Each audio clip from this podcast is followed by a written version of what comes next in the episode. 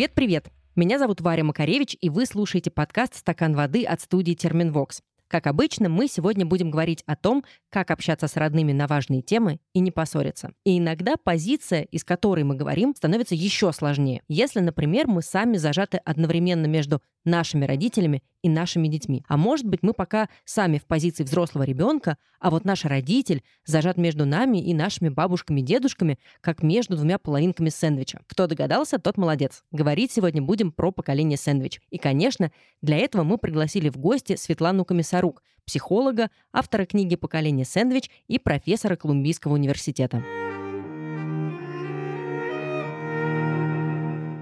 Вне темы поколения сэндвич мы в подкасте постоянно говорим про наши отношения с родителями. Быть мамой – тяжелая работа. Я это знаю теперь по себе. А быть идеальной мамой – вообще что-то из области фантастики. В погоне за идеальным образом можно сойти с ума и сжечь себя собственной тревожностью. Ну и в контексте таких сложных чувств здесь хочется посоветовать литературу в качестве self-help практики. Мисиду Булач – психолог и мама со стажем как никто понимает, как тяжело быть родителем. Она написала книгу, которая так нужна каждой маме. В своей книге «Идеальная любовь неидеальных мам» Месиду Булач собрала десятки коротких писем для вас, дорогие мамы. Какие-то заставят прослезиться, какие-то улыбнуться но в каждом очень много любви. Каждый день вы можете читать одно или несколько писем и получить поддержку, понять, что вы не одна на пути к становлению идеальной в кавычках мамы. А еще в книге есть практики для восстановления собственного эмоционального баланса. И специально для слушателей подкаста «Стакан воды» мы вместе с издательством AST Nonfiction подготовили промокод на скидку в 15%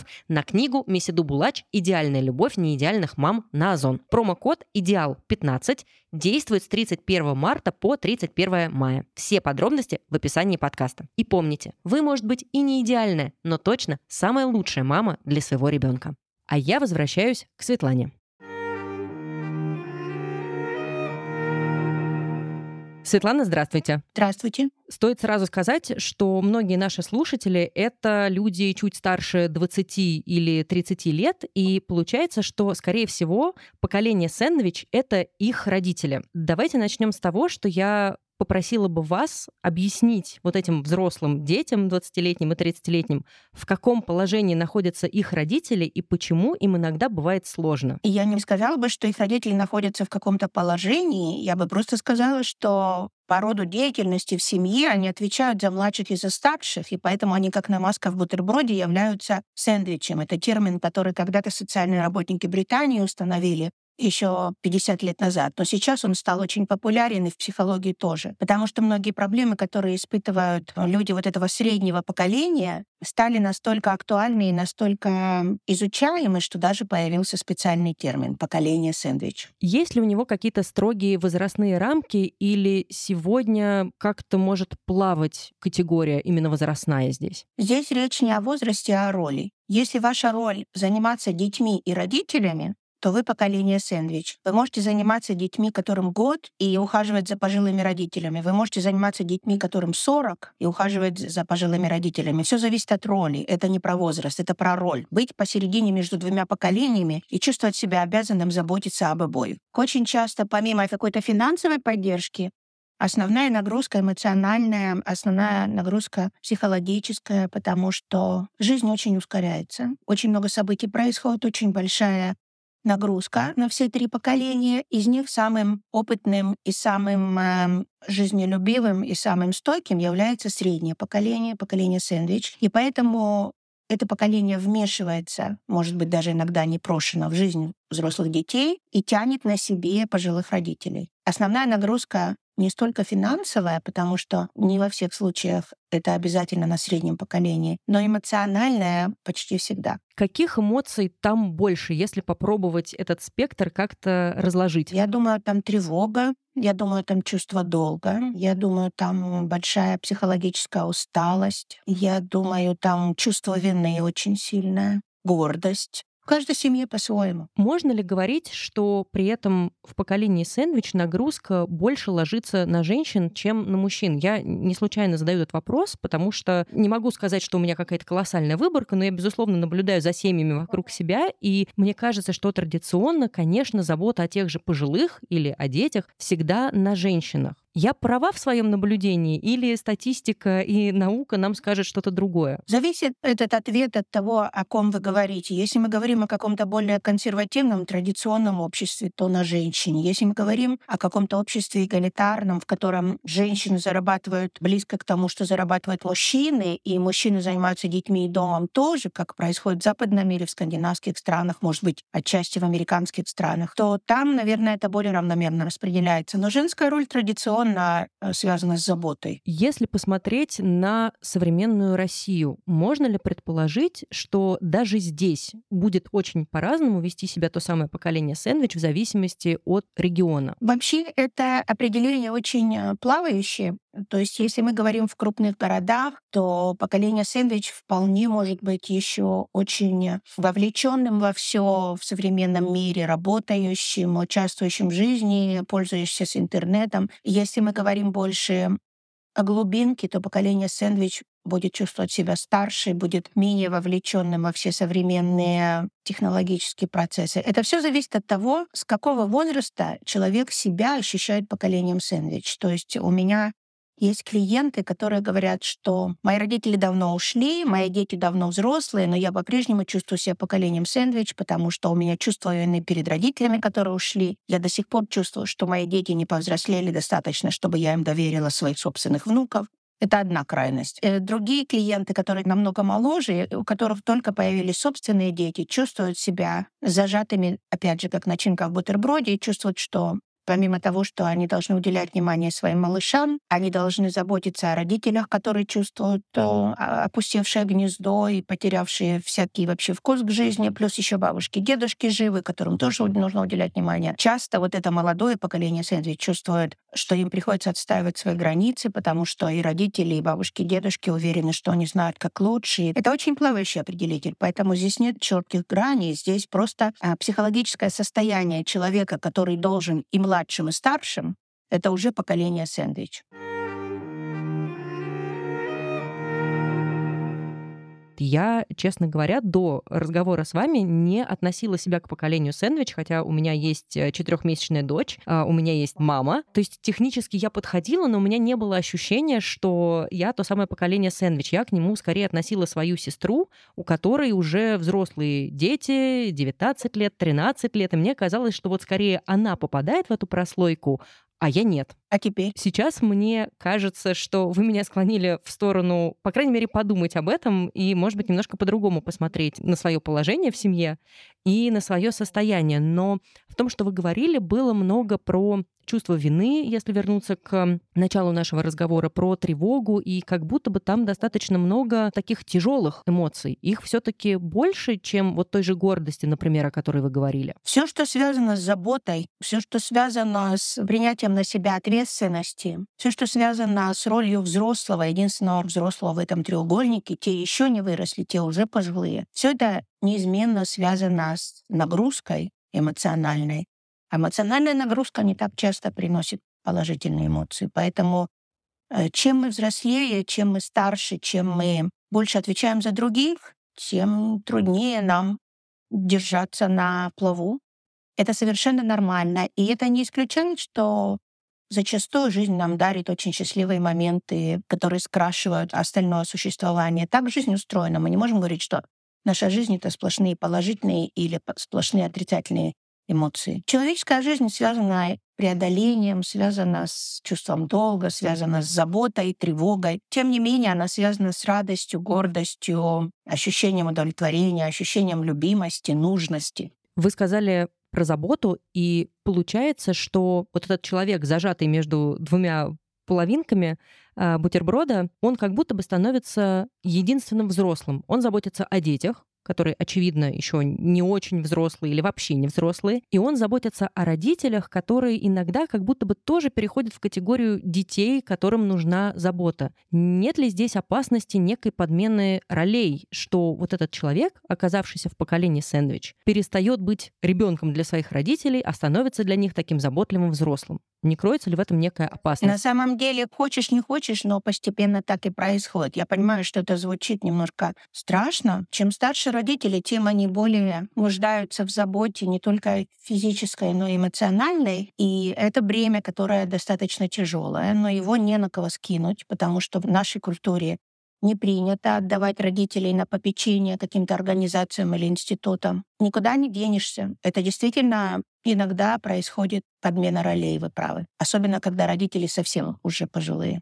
К сожалению, это так. Мне еще подумалось, что в поколении сэндвич есть такой грустный момент, на мой взгляд, достаточно грустный. Вроде бы это возраст, когда ты можешь быть э, достаточно активным, счастливым, заниматься своей жизнью. Тебе это позволяет пока твое здоровье. И вроде бы живи в свое удовольствие, но при этом ты в этот момент должен заботиться о целых двух группах самых близких и в идеале любимых людей, вместо того, чтобы, может быть, как раз жить э, какую-то наполненную, яркую жизнь для себя. Как быть э, с этим дуализмом этого положения? Вы знаете, это зависит от самого человека, чувствует ли он этот дуализм, или он просто объединяет эти э, две совершенно разные картины мира в одну. Потому что, с одной стороны, ты еще можешь и уже знаешь, если бы молодость знала, если бы старость могла.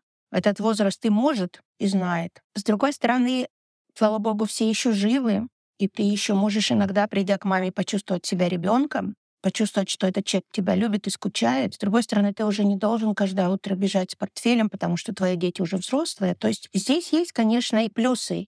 И все, как в основном в двух словах, главный совет психологии зависит от того, как ты это воспринимаешь. То есть многое зависит от того, в чем ты видишь плюсы и минусы. То есть это опять про не менять ситуацию, но про посмотреть на ситуацию под каким-то другим углом. Можно в какой-то степени поменять ситуацию в том плане, что уменьшить или увеличить свою роль или проговорить свою роль, или ограничить свою роль, или поставить эм, какие-то условия или границы. Но в основном, конечно, изменения, которые мы можем производить, они только внутри нас. В основном так. Это не значит, что иногда не стоит сказать «нет», или иногда не стоит сказать, что «я не согласен», или «это слишком». Но в основном только свое восприятие мира подвластно нашим каким-то кардинальным переменам. Как мог бы выглядеть этот разговор, в котором можно было бы проговорить границы, условия, все то, что вы сейчас перечислили. Как мог бы выглядеть этот разговор с точки зрения человека, который попадает в поколение сэндвич с его родителями и с его детьми? Так, чтобы при этом не поссориться. Знаете, да, вопрос, который я называю вопросом пинг-понг.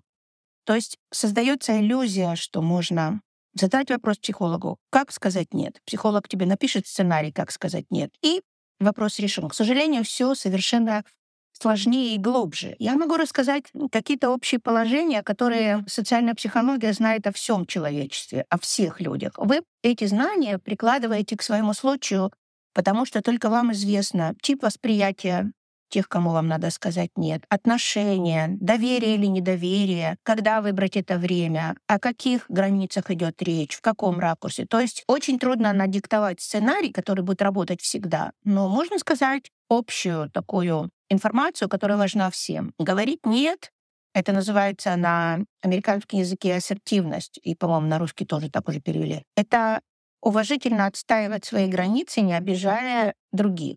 И это искусство, этому надо учиться, потому что, к сожалению, в нашей культуре мы тяжело созреваем сказать «нет», мы копим это в себе очень долго, и когда мы наконец-то решаемся, это выстреливает, как пружина сжатая. И тогда это выводит к какому-то эмоциональному конфликту, обидам и так далее. То есть самая главная установка, которой нужно пользоваться, не делать это спонтанно, продумать очень хорошо все аргументы и выбрать момент. Выбрать момент, когда Э, человек, которому вы хотите обозначить границы, спокоен, готов к разговору. И все ваши призывы не заступать на мою территорию или там спрашивать разрешение или не открывать своим ключом должны быть строго обоснованы. Потому что, понимаете, очень часто, когда дети говорят «нет» родителям, они посылают двойной месседж. С одной стороны, они говорят, мама, мы уже взрослые, пожалуйста, не вмешивайся, пожалуйста, не надо за меня решать, пожалуйста, не надо отменять то, что я ребенку сказал. Но это только с одной стороны, потому что параллельно они говорят, мам, можешь забрать там в последнюю секунду? Или там, мам, можешь подкинуть денег? Понимаете, получается, что то, что молодая семья просит помощи и при этом ставит границы, немножко противоречит одно другому. Если вы справляетесь сами, если вы взрослые, обозначьте это не только тем, что к вам нужно стучаться, но и тем, что э, вы заранее оговариваете, какая вам нужна помощь. Это вызвано уважением к тому человеку, который помогает, у которого есть свои планы. Если же у вас мама на подхвате, если мама почти третий родитель, и она все время безоговорочно учится по первому зову, то здесь границы установить очень сложно. Они уже размыты, она уже внутри вашего круга. Поэтому здесь все равно можно попросить о каких-то ограничениях, но делать это нужно обязательно, начиная с того, что вы признаете и очень уважаете ее роль в вашей семье и как вы это цените. Да, можно начать со слова «спасибо». Даже не просто «спасибо», а конкретно. Знаете, «спасибо» — это очень такой общий э, момент, и очень часто этого недостаточно. Нужно сказать, за что спасибо. Все наши отношения, все наши оценки должны быть точечными. И, и критика, и похвала. Мама, спасибо большое, что ты всегда то-то, то-то, то-то, и мы очень ценим, что ты, несмотря на это, то-то, то-то, то-то. И мы надеемся, что ты и дальше будешь помогать. И мы тебя очень любим и благодарны тебе. У нас к тебе есть просьба. Можно мы тебе ее выскажем? В такой форме человеку легче слушать. Потому что, как правило, поколение сэндвич, вот эти родители посередине, чувствуют себя недооцененными. И когда к ним обращаются с какими-то темами установки границ, они очень часто поддаются искушению начать упрекать, что я для вас и то, и то, и то, вам еще и стучать в дверь. Чтобы избежать этого, нужно первыми сказать, что вот то, что ты и то, и то, и то, мы видим, любим и продолжаем на это рассчитывать, и большое тебе спасибо. Но у нас есть такая просьба. И когда мы говорим о какой-то просьбе, которая может звучать упреком или каким-то ограничением для взрослого человека, нужно обязательно привести аргументы, которые конкретные и которые показывают, что дело не в том, что она такая наглая стучит, а дело в том, что это у вас такие отношения, что вам нужна тишина и вам нужна какая-то автономность. То есть, когда человека ограничивают, говорят, ты сюда не войдешь, потому что себя плохо ведешь, это одно. Если человека ограничивают, то говорят, ты к нам не заходи, потому что у нас тут сейчас закрыто. Это совсем другое. То есть для того, чтобы поставить четко свои условия, нужно эти условия обговорить и понять самим. Нельзя начинать этот разговор с кондачка просто потому, что вас все достало. Это, как правило, выльется в большую ссору. Хороший совет. Себе я его точно возьму на вооружение. Надеюсь, уверена, что он нашим подписчикам тоже пригодится. А пока вы говорили, я подумала о том, что я отношусь к этому поколению сэндвича. Это я сегодня про себя поняла.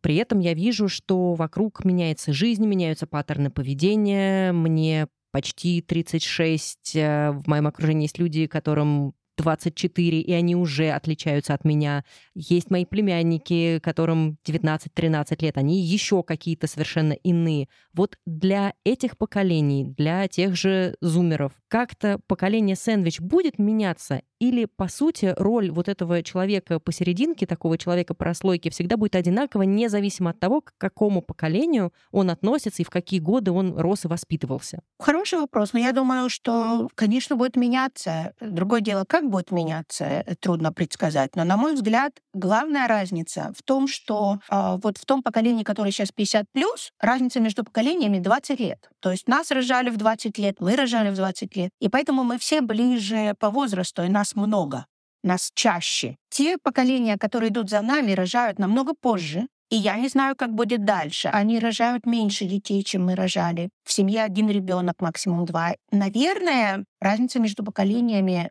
с точки зрения возраста будет больше. Как это повлияет на отношения? Я не знаю, хотелось бы, очень хотелось бы верить, что то, что мы живем дольше, сделает нас более автономными, и мы будем больше заботиться о себе в старости и будем больше заниматься своим здоровьем, потому что, например, наши родители не знали, что они так долго будут жить. Они не ожидали, что, выйдя на пенсию, они проживут еще столько лет, ваши бабушки, дедушки. И поэтому у них образуется такое какое-то время, которое ничем не занято, и непонятно зачем, при этом они уже начинают болеть, и это очень большое бремя детей. Мы живем все дольше, медицина нас научила э, жить дольше. Но у нас нет смыслов. Что мы должны делать после того, как вот мы вырастили детей? То есть поколение сэндвич продолжает работать, продолжает э, наслаждаться жизнью, помогать всем. А вот когда это поколение сэндвич станет самым пожилым поколением, непонятно, что будет, потому что не было этого в истории. Не жили люди до 80-90 лет. Поэтому это такой вопрос в будущее. На поиски новых смыслов, поиски новых задач, поиски каких-то новых испытаний, чтобы это все не вылилось просто доживание и депрессию и болезни. Давайте тогда попробуем перейти э, как раз эм, практическим советом, чтобы избежать э, всех вот этих тревожных и депрессивных состояний. Люди, оказавшиеся в поколении сэндвич, иногда отказывают себе во многом. Они не путешествуют, не решаются на смену работы, может быть, более интересной, потому что сейчас они на какой-то более стабильной работе, которая позволяет им обо всех заботиться.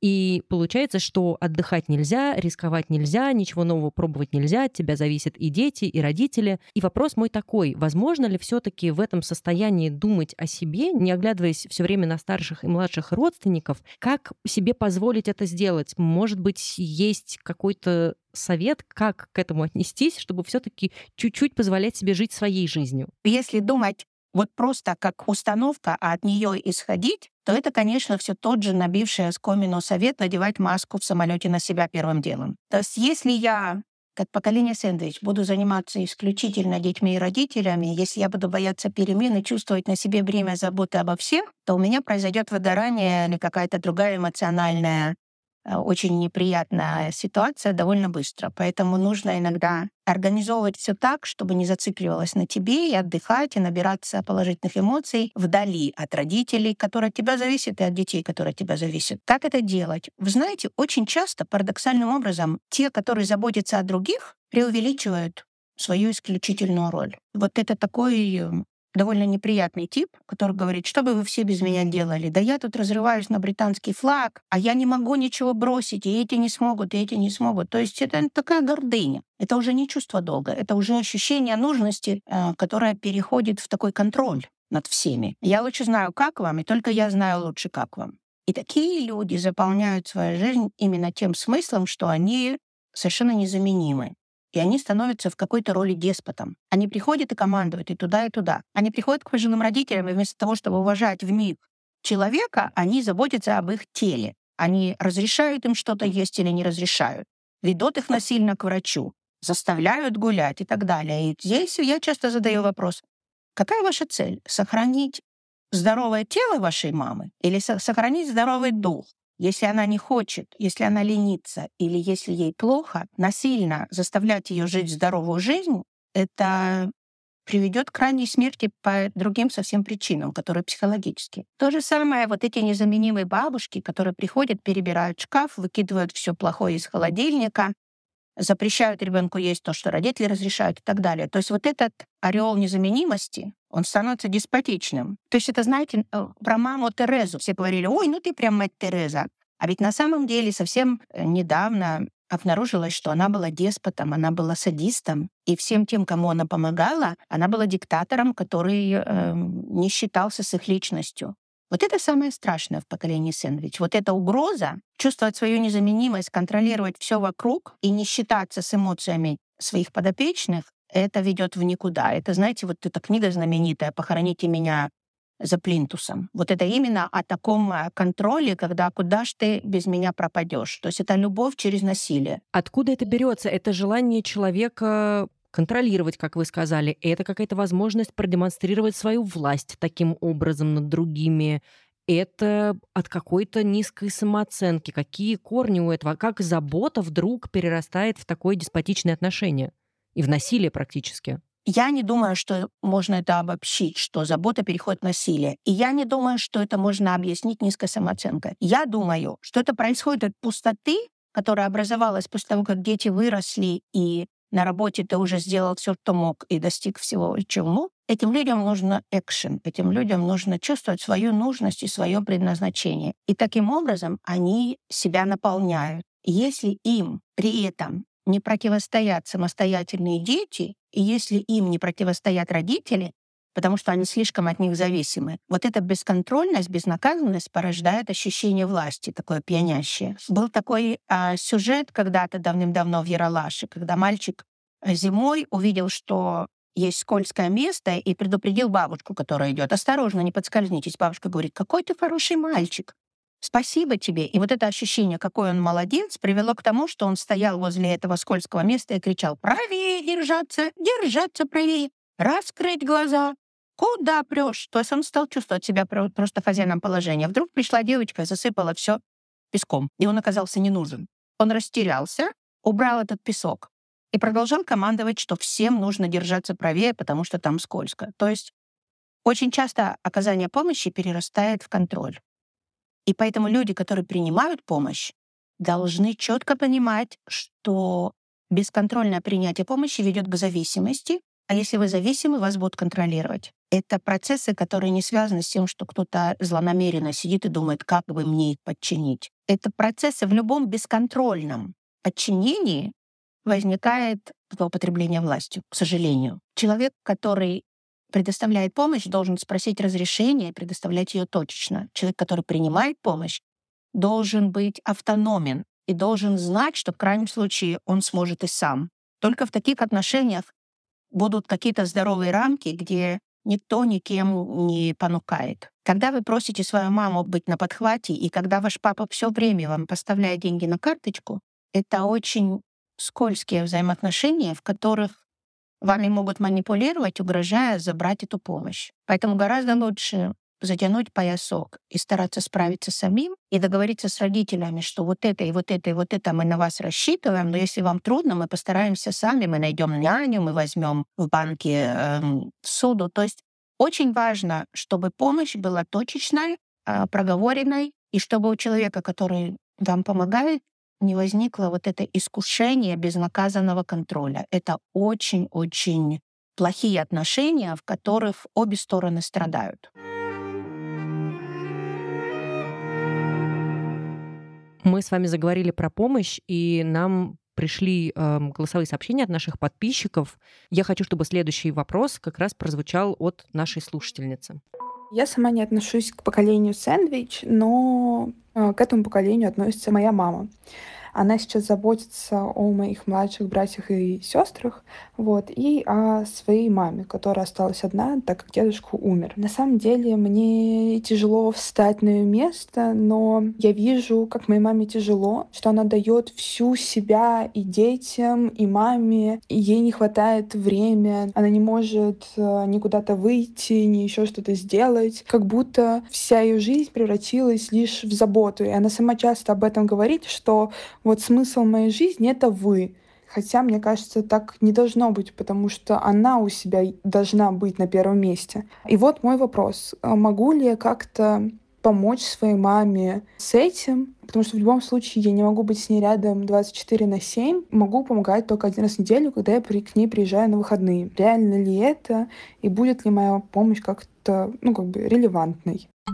По-моему, очень хороший вопрос от ответственной дочери, как она может помочь своей маме, которая оказалась в этом положении. Всякий раз, когда мы думаем о том, что наша помощь недостаточна, нужно себя поправлять и объяснять, что маленькая помощь лучше, чем никакая. Поэтому всегда, сколько бы вы ни помогали, это всегда лучше, чем ничего. То, что дочь приедет к маме и скажет, я тебя заменю на время, пойди отдохни, это не совсем то, что нужно. Потому что если мама не согласна, что ей нужно свободное время, и если мама чувствует, что вся ее жизнь — это забота, то насильно заставить ее пойти учить языки или отправить в театр нереально. Очень многие взрослые дети пытаются таким образом отблагодарить, дарят какую-то дорогую поездку или какую-то новую одежду или украшение, или приглашают в ресторан, или отправляют ее на курсы компьютера и так далее. То есть получается парадоксальный такой факт, который усугубляет ситуацию. Вместо того, чтобы помочь маме, они ее загружают как они считают нужным для себя. Вообще это очень характерно для всех поколений. Когда мы стремимся решить проблему чью-то,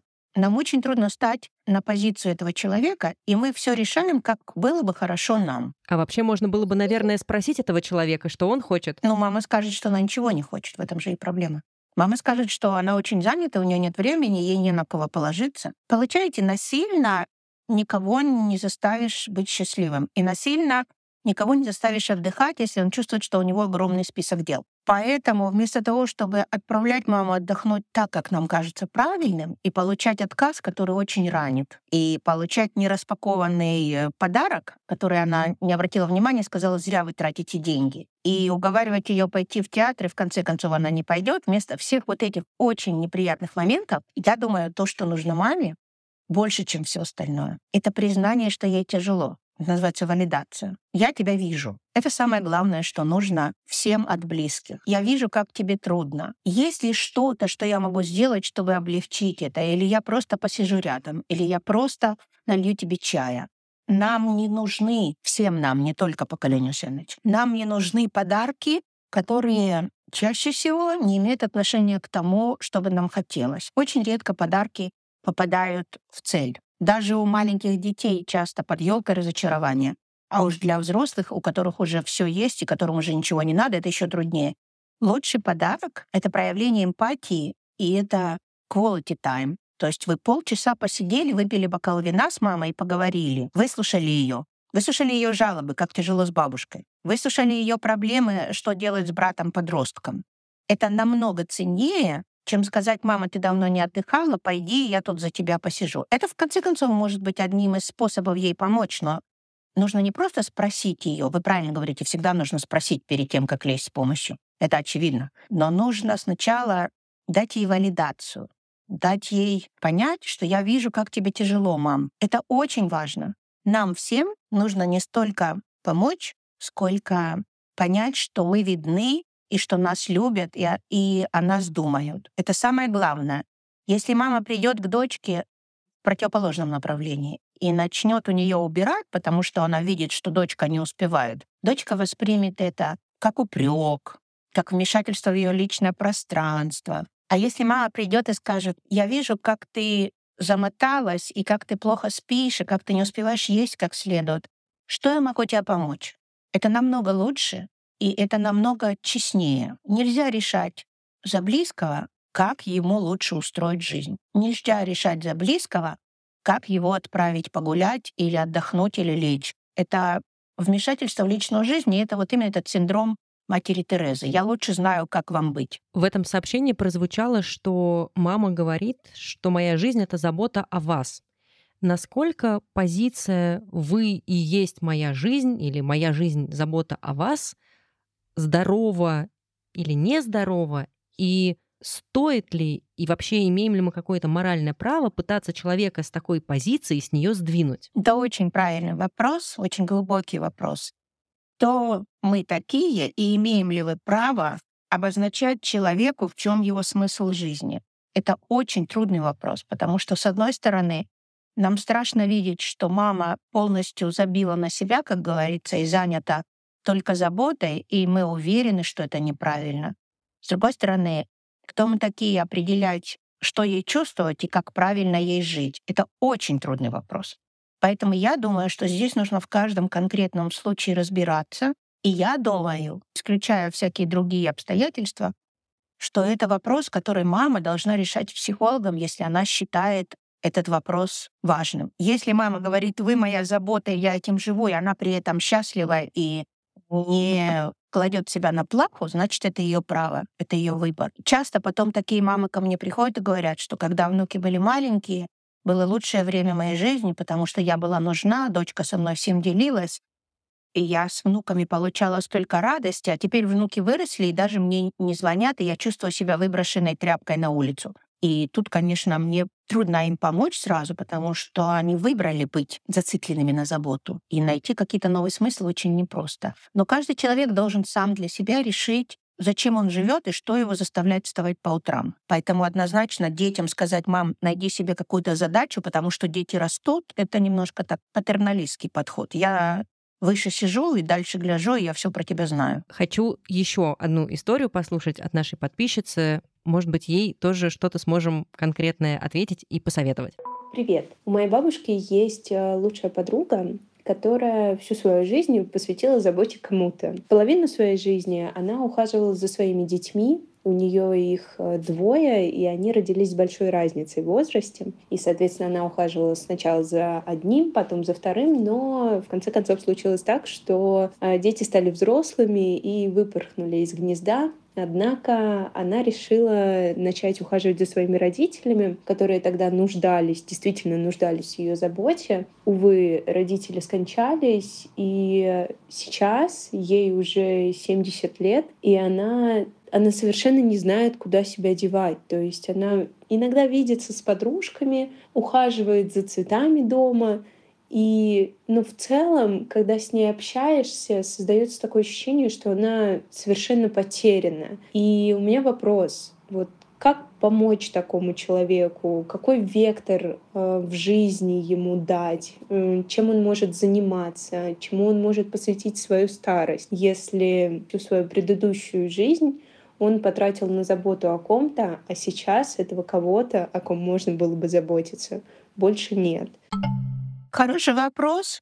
И я думаю, что у меня есть несколько ответов, но я хочу предупредить сразу, что если это подруга вашей бабушки, то, возможно, это, грубо говоря, не ваше дело ей вектор задавать. Я теоретически отвечу, а как конкретно конкретному человеку помочь, мы должны прежде всего спросить, как я могу помочь. Но в основном общий ответ такой. Если у человека много энергии, и он всю жизнь занимался заботой, то такого человека исправить, увлечь, заботиться о себе, скорее всего, не получится. Значит, нужно дать этому человеку помирное занятие, связанное с заботой. Во-первых, это может быть любая благотворительная организация, куда бабушка может ходить раз в неделю или два раза в неделю. Во-вторых, это может быть забота о питомцах, о животных. В-третьих, это может быть работа няней на какой-то короткий срок, забирать из садика, отводить в садик. То есть люди, которые привыкли служить, люди, которые не видят в себе никакого смысла жизни, если нет кого-то, кому они помогают, им, скорее всего, очень трудно измениться в 70 лет. Скорее всего, их нужно направить, найти им способ э, приложения своих сил, которые им по силе. Например, читать кому-то сказку по зуму или забирать кого-то с площадки, предложить свои услуги в питомнике, где животные бездомные, или ухаживать за каким-то стариком, который старше, гулять с ним раз в неделю. Огромное количество слабых, неимущих и бедствующих ищут такую помощь. Поэтому если бабушка разрешит, и если она вас послушается, то можно ей предложить несколько вариантов такой помощи. Потому что если человек хорош в том, что он помогает, его очень трудно сдвинуть с этого. Он, он не будет заниматься собой и сидеть у телевизора. Он потеряет смысл жизни. Получается, что выход из этого поколения сэндвич может быть достаточно болезненным, травмирующим, потому что если это паттерн, к которому ты привык, что ты все время о ком-то заботишься, а потом ты в какой-то момент выходишь в другую категорию, и подопечных у тебя больше нет, то ты, получается, теряешь какую-то огромную и очень важную часть своей жизни. Абсолютно так. И ты вдруг чувствуешь себя использованным. Поэтому, конечно, если мы говорим на берегу еще до того, как у людей появились внуки, и они стали заниматься сразу всеми, иметь свою нишу, иметь своих друзей, иметь свое увлечение, иметь какой-то день, в неделю, в месяц, в год, которую вы посвящаете только себе, следить за своим здоровьем, следить за своим питанием.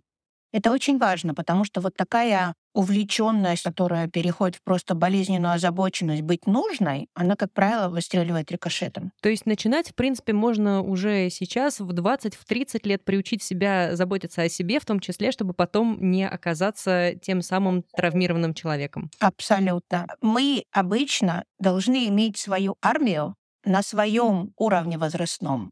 То есть жаловаться детям бесполезно, потому что они заняты, и справедливо они заняты другими проблемами.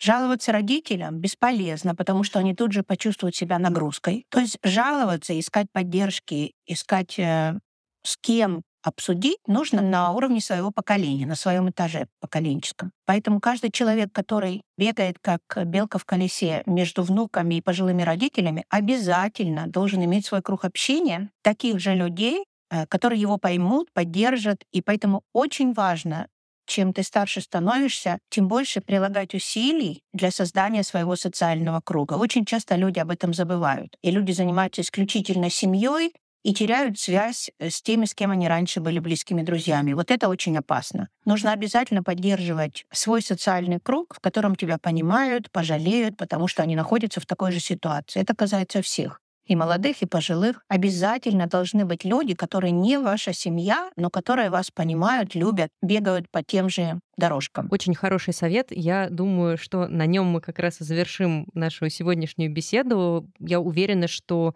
из нее сделают сегодня очень много выводов и кто-то про своих родителей, кто-то про себя самих. Всем есть о чем подумать. Светлана, спасибо вам огромное за такой дельный разговор с таким большим количеством советов и каких-то практических рекомендаций. Мне было очень полезно. Я рада.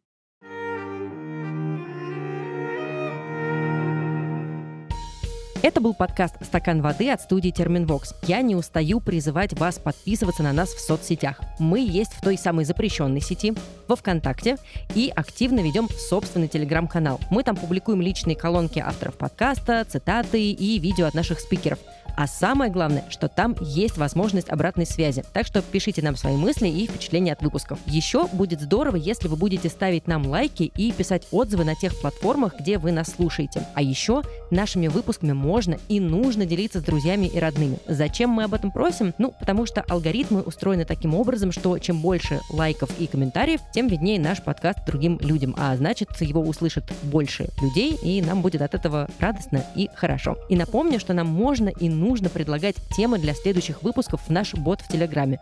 Он все еще называется Waterglass Bot, и все ссылки, как обычно, есть в описании. Подписывайтесь на подкаст «Стакан воды» и слушайте нас там, где вам удобно делать. Это может быть совершенно любая платформа, например, SoundStream, Apple подкасты, Google подкасты, CastBox или Яндекс.Музыка. А еще заходите в соцсети нашей студии Терминвокс, чтобы не пропустить новые выпуски и следить за другими крутыми проектами нашей студии. И, пожалуйста, не забывайте пить водичку. Пока-пока.